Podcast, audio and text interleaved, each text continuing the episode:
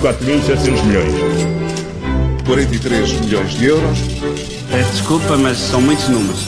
Paulo, e já temos alguns dados sobre o orçamento do Estado do próximo ano e por isso é o tema da nossa moeda de troca de hoje. É inevitável, não é? Porque habemos orça, uh, esboço orçamental, basicamente. Né? Já foi o documento enviado para Bruxelas ontem, foi publicado esta manhã pelo Governo e quem tiver algum tempo ou alguma insónia logo à noite pode consultá-lo em portugal.gov.pt. Está lá tudo. Porque no fundo é aquele documento onde o Governo revê as metas uh, que já tinha definido, neste caso em abril, no, no, no, programa de estabilidade. Um, e, no fundo, uh, afina um pouco mais os números para 2020, que é isso que importa, e para o orçamento que há de ser apresentado. Para este ano, o déficit, uh, também atualizado, vai ficar abaixo uma décima daquilo que era pensado, pensado antes, passa de 0,2% para 0,1%. É um detalhe, é uma décima, é quase irrelevante, embora se esteja a falar ainda aqui de 200 milhões de euros. ainda bem que é inferior, mas não há aqui grande sinal. Eu diria que a grande mudança vai, de facto, para a previsão eh, de déficit para 2020, próximo ano. Eh, então, em abril, a meio ano, o Governo previa um excedente orçamental. É aquela palavra que nós não, ainda não estamos habituados, a expressão excedente, excedente orçamental, sim. que é a primeira vez que acontece na, na, democracia. Previa então que o Estado tinha mais receitas do que despesas em 0,3% do PIB e agora esse excedente desaparece e passamos a ter um orçamento equilibrado, isto é, passamos a ter nem déficit nem superávit, ou então um déficit de 0,0%, o que dá uh, uma folga de 600 milhões de euros nas contas que o Governo tinha previsto. E isso tem, tem uma leitura política, Paulo? Sim, tem uma clara leitura política. Eu penso que há aqui um piscar de olho à esquerda uh, muito forte, daqueles piscares de olhos que toda a gente repara, que não é subtil, não é?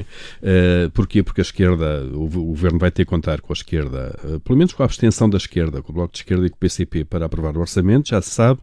Uh, sabemos que estes dois partidos também não gostam nada de excedentes orçamentais porque acham que o Estado uh, deve canalizar mais recursos para investimento, para serviços públicos como a saúde, a educação, uh, por aí fora. Por exemplo, só em jeito de exemplo, ainda há dois dias tivemos aqui Arménio Carlos, da CGTP, que dizia isso mesmo. Bom, já se fala em ter superávit, diz-se que há, que, há, que há dinheiro para fazer uma folga e não há dinheiro para pagar os trabalhadores.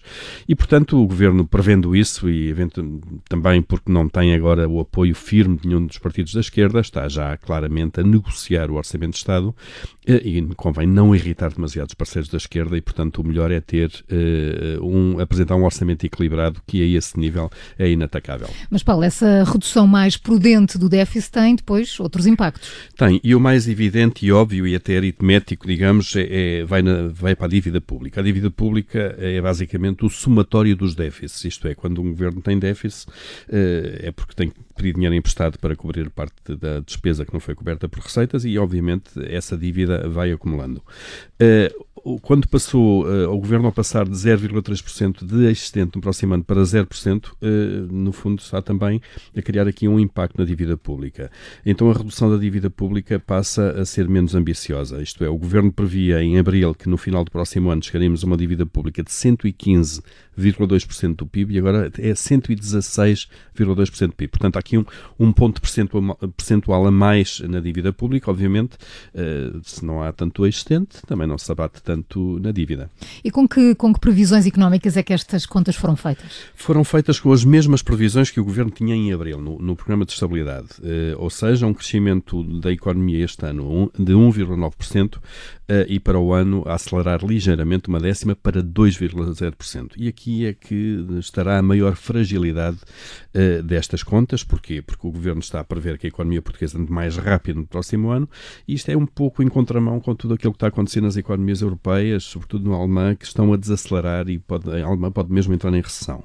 Uh, isto mesmo já foi dito pelo Conselho de Finanças Públicas, que neste documento que o Governo apresentou hoje já tem lá o seu parecer, e o Conselho de Finanças Públicas diz, diz mesmo isso, diz que para 2019 tudo bem, a previsão do governo é aquela que mais provavelmente se vai verificar, mas para 2020 eh, o economês do Conselho de Finanças Públicas diz que o perfil de aceleração do crescimento económico considerado pelo Ministério das Finanças comporta elevados riscos descendentes. Ou seja, Troca lá por miúdos. Trocando por miúdos. Uh, o Ministério das Finanças está a prever, está a fazer uma previsão uh, que provavelmente vai ficar abaixo, uh, que não, não vai ser verificada. E porquê? O Conselho de Finanças Públicas diz que pensa isto tendo em conta a degradação das perspectivas económicas nos principais parceiros comerciais da economia portuguesa, isto é, essas economias para as quais nós exportamos sobretudo vão crescer menos, é porque vão consumir menos e as nossas empresas vão vender menos também para lá e obviamente que o crescimento económico em Portugal vai ser menor. Portanto, eh, estes são os primeiros dados do orçamento de 2020 eh, e o Governo vai agora ter que preparar o documento completo e tem 90 dias para o apresentar ao Parlamento. Paulo Ferreira, com moeda de troca a não perder nova edição amanhã, aqui na sua Rádio Observador, aconteça o que acontecer. 4.700 milhões. 43 milhões de euros. Peço desculpa, mas são muitos números. Rádio Observador. Rádio Observador.